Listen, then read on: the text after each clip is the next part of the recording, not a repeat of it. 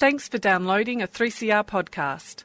3CR is an independent community radio station based in Melbourne, Australia. We need your financial support to keep going. Go to www.3cr.org.au for more information and to donate online. Now stay tuned for your 3CR podcast.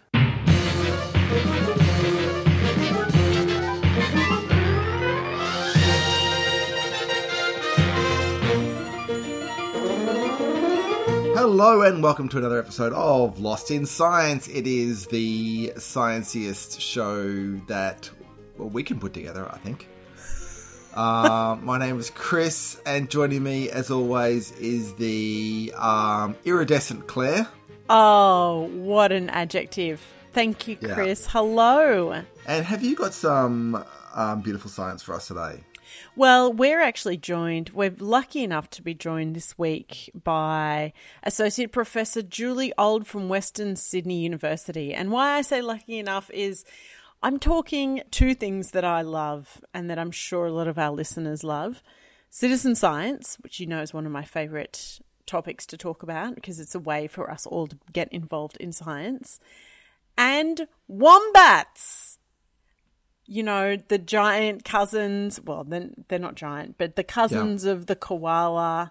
Um, Exactly. Those furry nosed and not so furry nosed, burrowing, incredible, incredibly quick um, for how how like you know nuggety they are. Little marsupials. One of the only two kinds of flightless bat in Australia. That's right. Um, and Julie is has developed a citizen science project called WOMSAT. Yeah, Oh. that's right. Yeah, yeah, yep. Um, this a survey and analysis tool, and um, she's going to tell us Oh, so it's not actually about. a satellite. Uh, well, it just rhymes with wombat, WOMSAT. It's very. Okay, it makes good. it sound like a satellite, though. Like it's a high tech kind of. I mean, maybe, but it isn't. Okay. It's a citizen science tool and it's an app. And um, yeah, anyone out there who has wombats in their um, life or likes to get out into the bush um, should download WOMSAT and um, and also listen to this this interview with Julie because she's gonna she talks um, all about uh, what it is and how it can help wombats against some of the major threats that they are facing at the moment. Um, yeah, so that's you know why wouldn't you listen wombats and citizen science? It is Hmm. wonderful here in Lost in Science. How about you, Chris? What Well- have you got for our dear listeners? Well, Claire, I have an interview myself. Another story with uh, some research involving hundreds of people working together, but they're not citizen scientists. They're actual scientists. I mean, not citizen scientists are actual scientists, but like They are both citizens and scientists, but they're not citizen scientists. Yeah, yeah, we'll put it that way. So, have you heard about the reproducibility crisis in science or reproducibility problem in science? No, what is that? So this is the idea that you know people try to reproduce the results of an earlier publication and they get different results essentially. Right. Okay. It is what it what it suggests on the box. Yeah, so people worry that you know how can you trust research? You know what's going wrong here. So today I'm speaking to ecologist Hannah Fraser, a um, a postdoctoral researcher at the University of Melbourne, who has recently with her collaborators done a paper sort of it's kind of research on research I think they call it where they basically just get they invited hundreds of people to analyze sets of data and see what results they come up with. And yeah they found I don't want to spoil it too much but not everyone got the same result let's put it that way So maybe well, interesting. That's very interesting. Some implications for reproducibility. Yeah, yeah. Well, so I'm going to be talking to her about what it might mean, and yeah, whether this is a problem or not, and what we need to do, I guess, to make science more, not necessarily more reliable, but to understand better what the how to use science. So that is two bits of um, interesting, I suppose. Go and say kind of, you know, environmental ecological based research. So if that's what you're into, on with the show.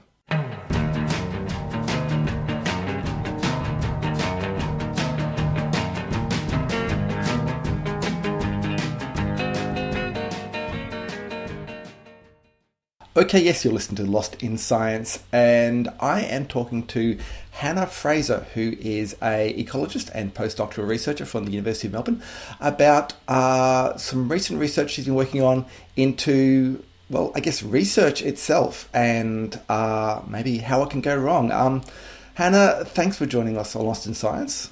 Yeah, thank you so much for having me, Chris. Now, can we start by telling us a bit about how this got started?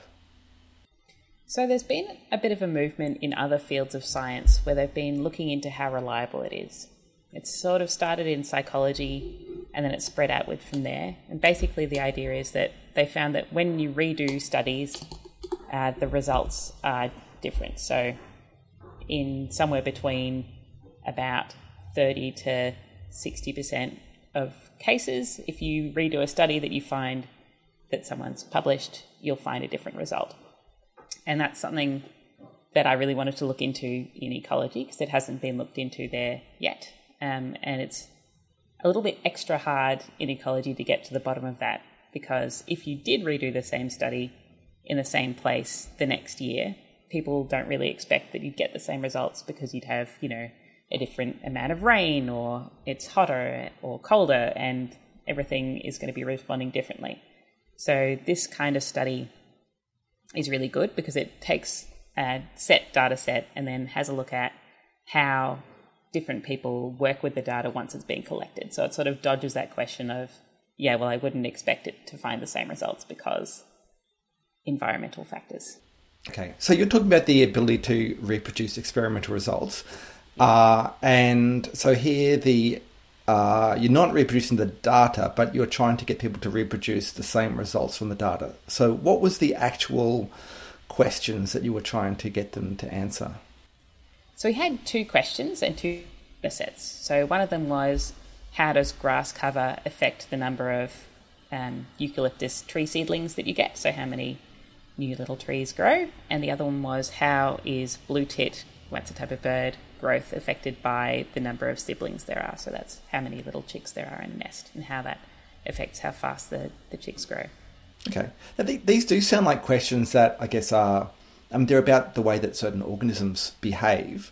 Um, but, and so you, you, you wouldn't get exactly the same data, but you'd think that the, the results, like the actual mechanisms, what's actually going on in terms of biology, would be the same regardless, wouldn't you?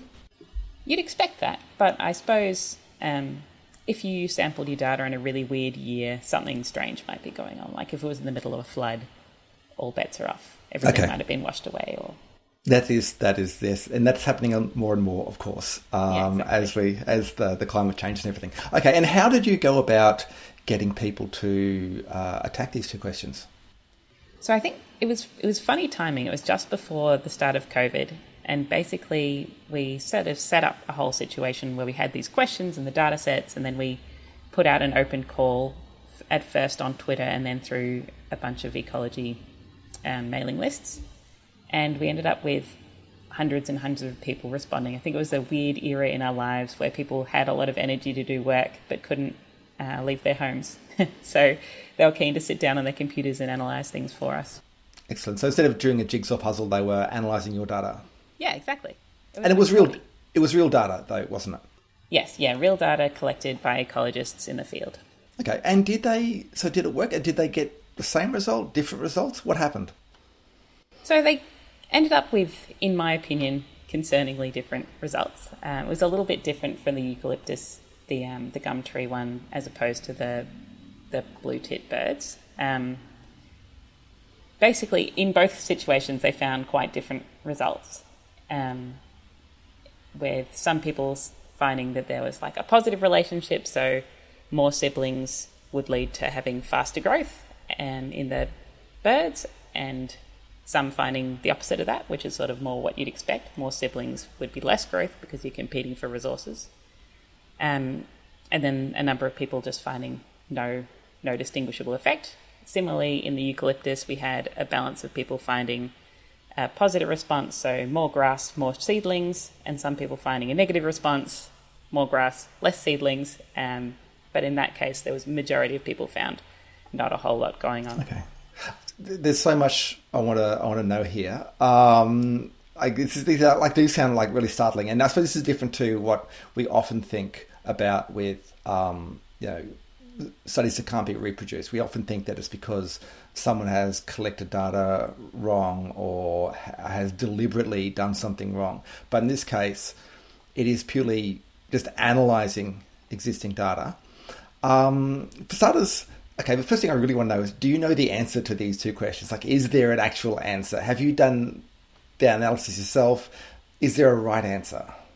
That's a question I get all the time, and different uh, different collaborators of mine have a different answer to this. But from my perspective, there isn't an, there isn't one true answer. These are real biological systems, and the way you formulate your analysis is actually subtly different and usually equally valid different questions to answer the same overall question.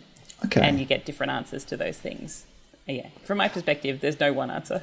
Okay, I mean, it's, it's telling that you and your um, collaborators don't agree. I mean, that's I guess part of the problem. But I suppose what this is saying is that, um, I mean, one of the reasons why people get a different result is because it's not, yeah, like you said, there's no there's no one answer. Um, it's it's messy data, and there's a number of ways it can be interpreted. Um, so, what does this actually say about ecology then? And the ability to get reliable results in it? I think it's interesting. I think the main problem it highlights is actually not a problem with the way we're doing research, and it's a way it's a problem with the way we're presenting it. So, in a normal situation, an ecologist goes out and they collect this fantastic data, and they go away and they do a thousand tests on it, and they write up a paper to be published that includes like three or four of those tests that tell a really neat story because that's the kind of thing that's acceptable at scientific journals. And it loses all of that nuance where they might have find, found a whole range of results that didn't make a really neat story, um, but really should have been presented in in the overall picture to help people understand the overall picture of what's going on rather than just the specific publishable story that we're trained to write that tells a cohesive story of your results. But actually, most of the time, when we're doing our analyses, we find a range of things, which is sort of what we're showing in our article. We find these range of results that could show different aspects of the question. Um, but when we write them up and publish them, and then when they go in the literature, it's only a subset, a small part of the whole story. So I think really the story here is that we need to change the way we're publishing and describing our results to include all of the work we're already actually doing. Okay. And also, we need to temper the way we read articles to acknowledge the fact that they're only a part of the story and not a single source of truth. Okay, so, so I guess I mean you, what the stuff you're talking about there is, I suppose, things inside the discipline itself that can be done to improve it. But uh, you know, it also exists in in the world where these things need to be communicated to people who are not ecologists, who are not scientists working with you. For instance, the public. Like I mentioned climate change earlier, and so much decisions about things like that depend on an understanding of what's going on ecologically. How do we get reliable results to report on, or is it we need to make sure that that nuance is in every bit of uh, discussion about it? Yeah, it's really tricky, particularly with policy questions like that, um, where there is a desire to have a really clean result so that you can make defensible policy decisions. Um, and in a lot of cases, you know, it's a case of the body of evidence rather than finding something that's always true in all circumstances. Um, in my, from my perspective, I think we just need to be a bit more comfortable with there being nuance and not being a single really clean right answer. That doesn't really that doesn't really answer your question. I guess the answer for me is we need to do more tests of everything. Yeah. And then report and read all of the answers and then come to a considered, measured conclusion, not expected to just be clean all the time. Yeah, there's a lot of discussion, I guess, around this kind of picture, though, in, in, not just in ecology, of course, about the reproducibility of science and the way that the, um, I guess, the mechanisms for uh, making sure quality control, let's call it, in science. Um, so there are things like peer review. Um, and I should ask: Has this paper passed peer review yet? This this study? Uh, so it's an interesting case. We're doing a um, it's a registered report. So Right. the the introduction and methods have been peer reviewed and passed peer review, and then we did our results, um, and that's in review now. So the introduction and methods have been fully peer reviewed, and the rest of it hasn't yet. Okay. Um, interestingly, a component of our, sorry, part of this specific study that we're looking at was uh, we included a peer review part of it. So each of the analyses we got people to do were reviewed by other ecologists because we thought perhaps, as you might be suggesting, some of them were poor quality analyses that shouldn't have made the cut. Um, and we found that um, our review ratings had no didn't correspond in any way to how different people's uh, results were from the average result. So, um, in our instance, peer review wasn't performing a particularly good Okay. quality control mechanism, but I can't make more grand statement than that. That's right. That's right. I was just yeah curious whether that is part of the problem or, or part of the solution. I suppose. Um, are there any other solutions? I guess in terms of the way that um, I guess analysis is performed, or perhaps the, the way that people can collaborate with their peers in order to get more robust results. Yeah, I mean, there's a few things there. There are a number of projects in ecology and in other fields where people are starting to collaborate across a whole lot of different groups. So they'll work together in big groups and they'll each do analyses and then they'll compare and combine all of their results to get a bigger picture of what's going on. And that kind of thing can give us some really good, solid, and reliable answers. So that's fantastic. And one of the other things, which is my particular hobby horse, is pre registration. So the idea here is where they do this in medicine all the time, as you can imagine, for clinical trials. Before you actually do your study, you write down exactly what you're going to do, and then you publish that somewhere unchangeable so that people can check that you're actually reporting on all the things you did and you didn't just, you know, keep doing analyses until you found a story that um, looked like it. A journal might take it. It doesn't stop people from um, circumventing that process in, in medicine, but it does give you that extra confidence in a result if they if you know that they have registered beforehand and they have followed the rules.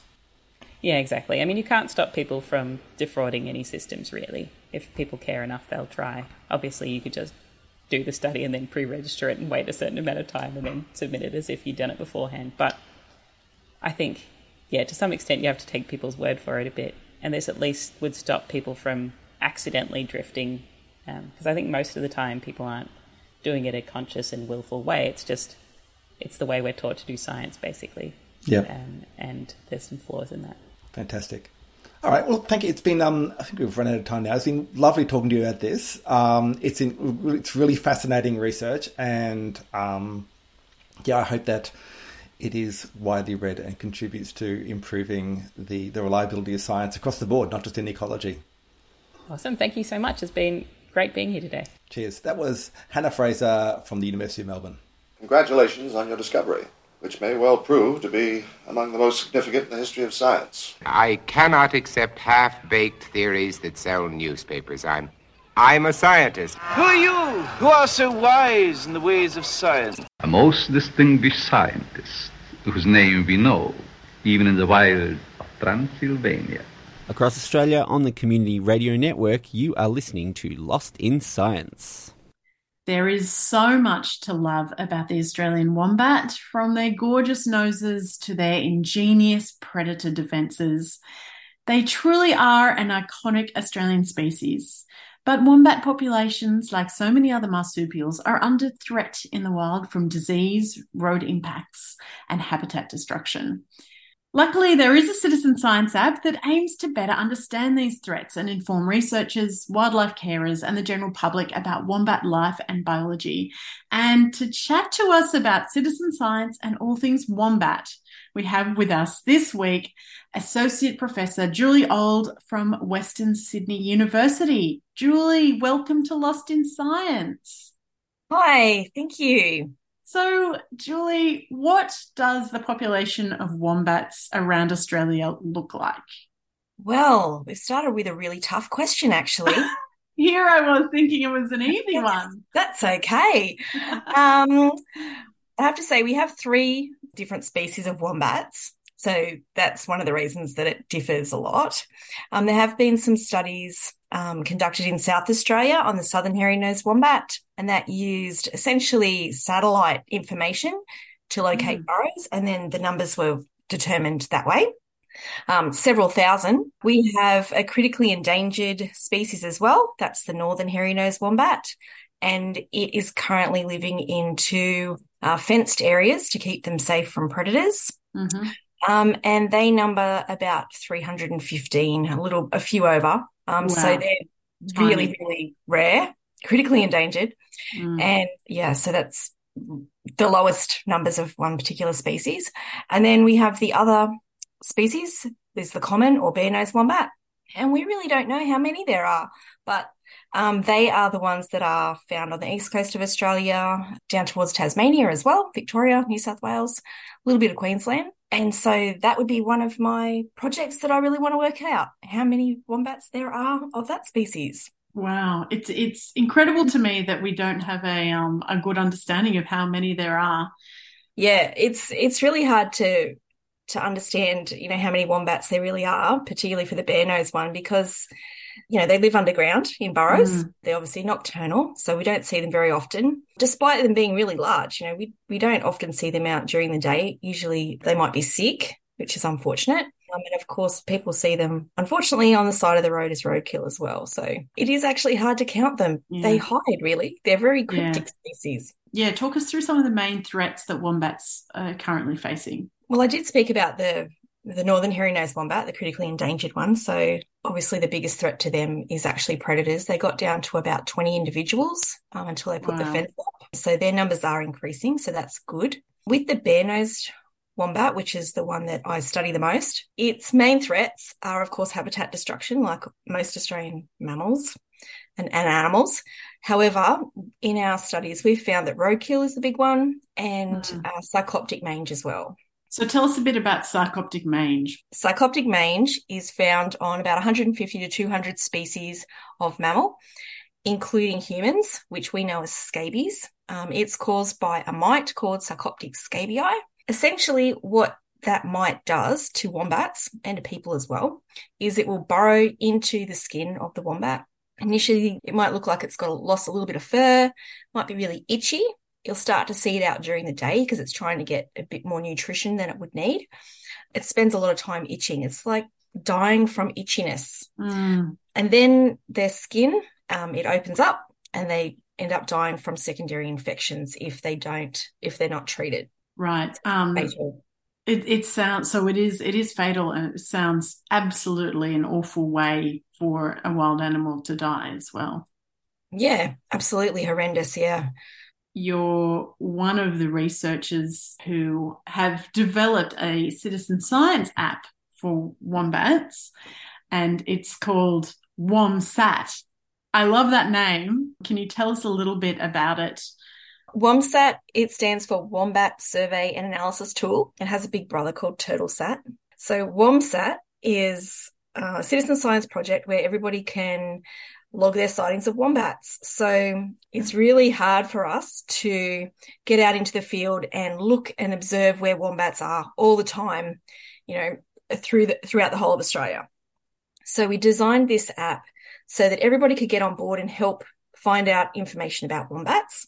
Obviously, our key things were roadkill and sarcoptic mange, but other threats as well.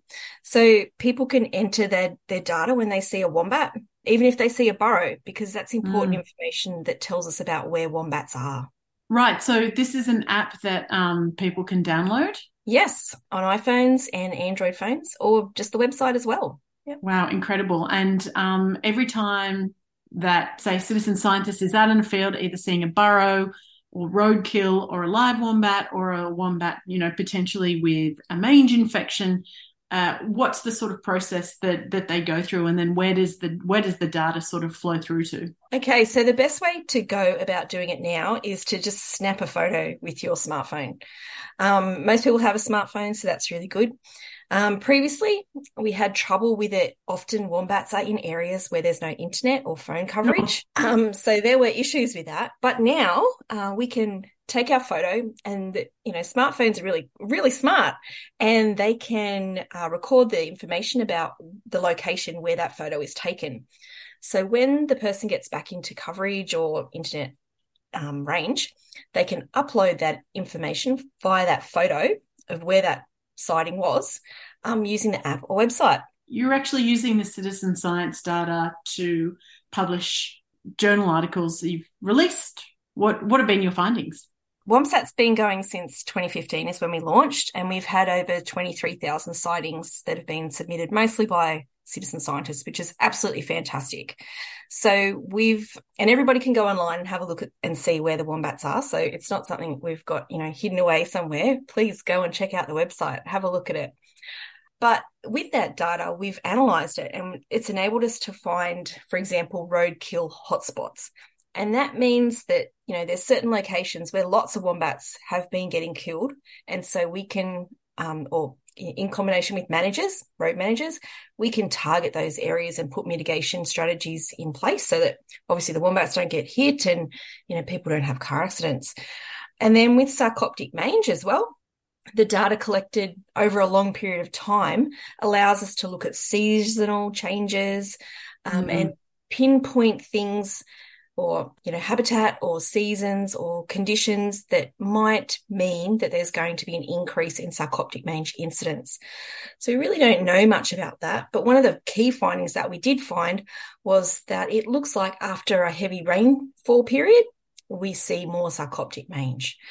And that's pretty interesting because when we were doing our, our field studies obviously in a much smaller area uh, we also saw that that was the case as well. So, this is sort of adding extra data and analysis and understanding to sort of how you can best support wombat populations with sarcoptic mange, then?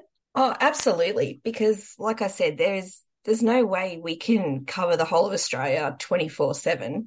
And so scientists need the help of citizen scientists to help get on board and log that information. The more information and data we have across Australia, the, the better um, informed we can be.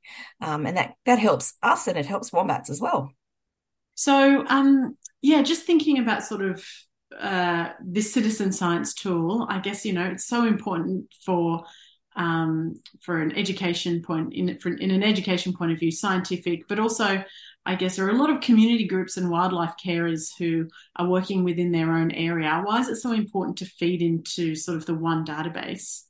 So it's really important to have all the information in one area because, you know, otherwise we have to go around and get little bits here, there, and everywhere. And the, it gives us the big picture. This is big picture wombat stuff. It's not, you know, little nitty gritty niche science. This is big picture science. It's fantastic.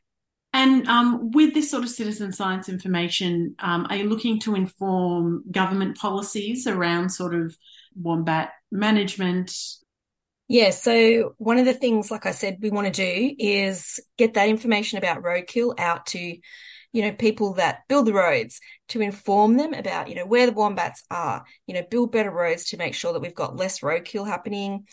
We know that, for example, fences don't work very well because wombats are bulldozers of the bush. So there's got to be other mit- mitigation strategies that we can try to, to save the wombats in those particular areas.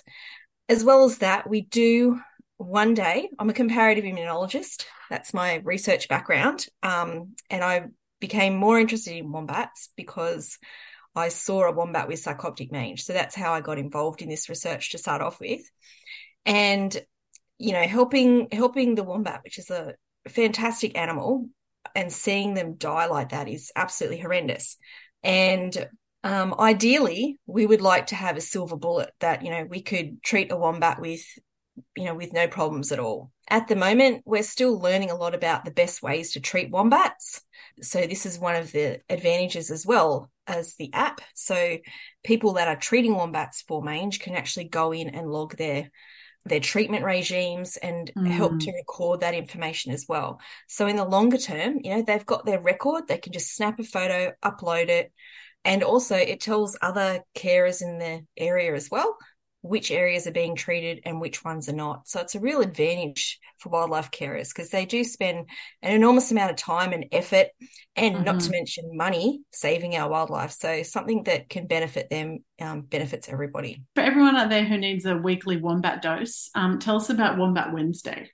Well, part of our WOMSAT strategy, I suppose, was because, you know, I did used to get a lot of questions about what is a wombat? And people had visions of wombats flying.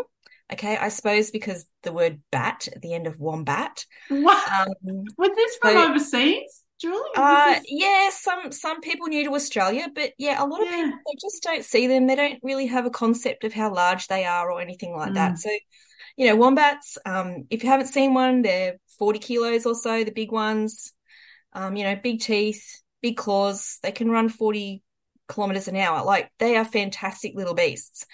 So the image of them, you know, trying to get off the ground and fly with wings encouraged me to, you know, get the the wombat word out and inform people about what a wombat was. And you know, people are often very familiar with koalas, um, habitat destruction with for koalas, and obviously diseases like chlamydia. But people aren't as informed about wombats particularly sarcoptic mange. So one of those things that we wanted to get that information out about wombats was to create hashtag Wombat Wednesday. And I'm really glad to say that it has really been taken up by all sorts of government agencies, wildlife carers, Instagram. Go on there if you want to check out some fantastic wombats. There's some fantastic um, pictures and stories out there about wombats.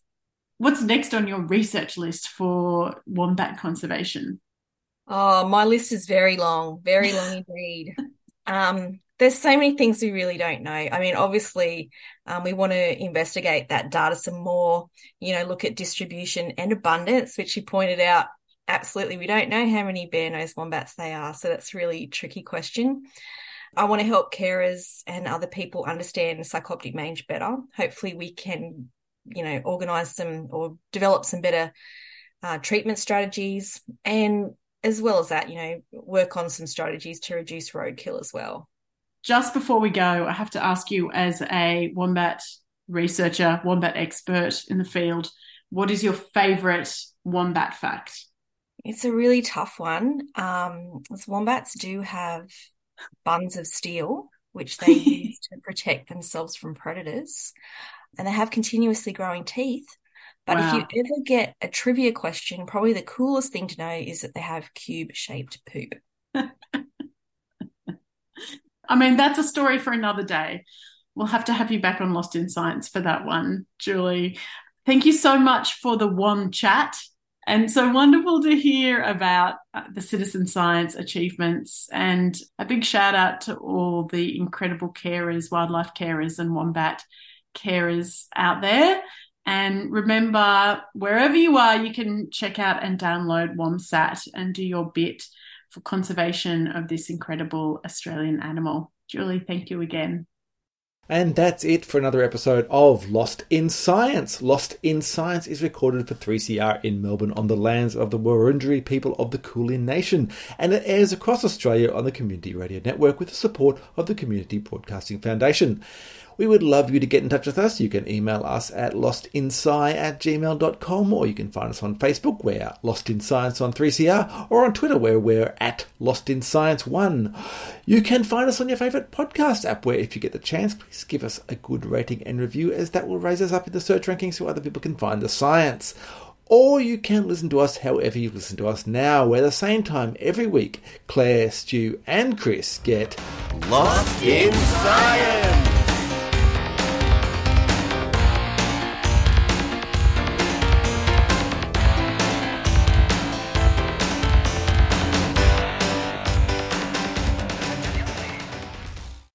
Thanks for listening to a 3CR podcast.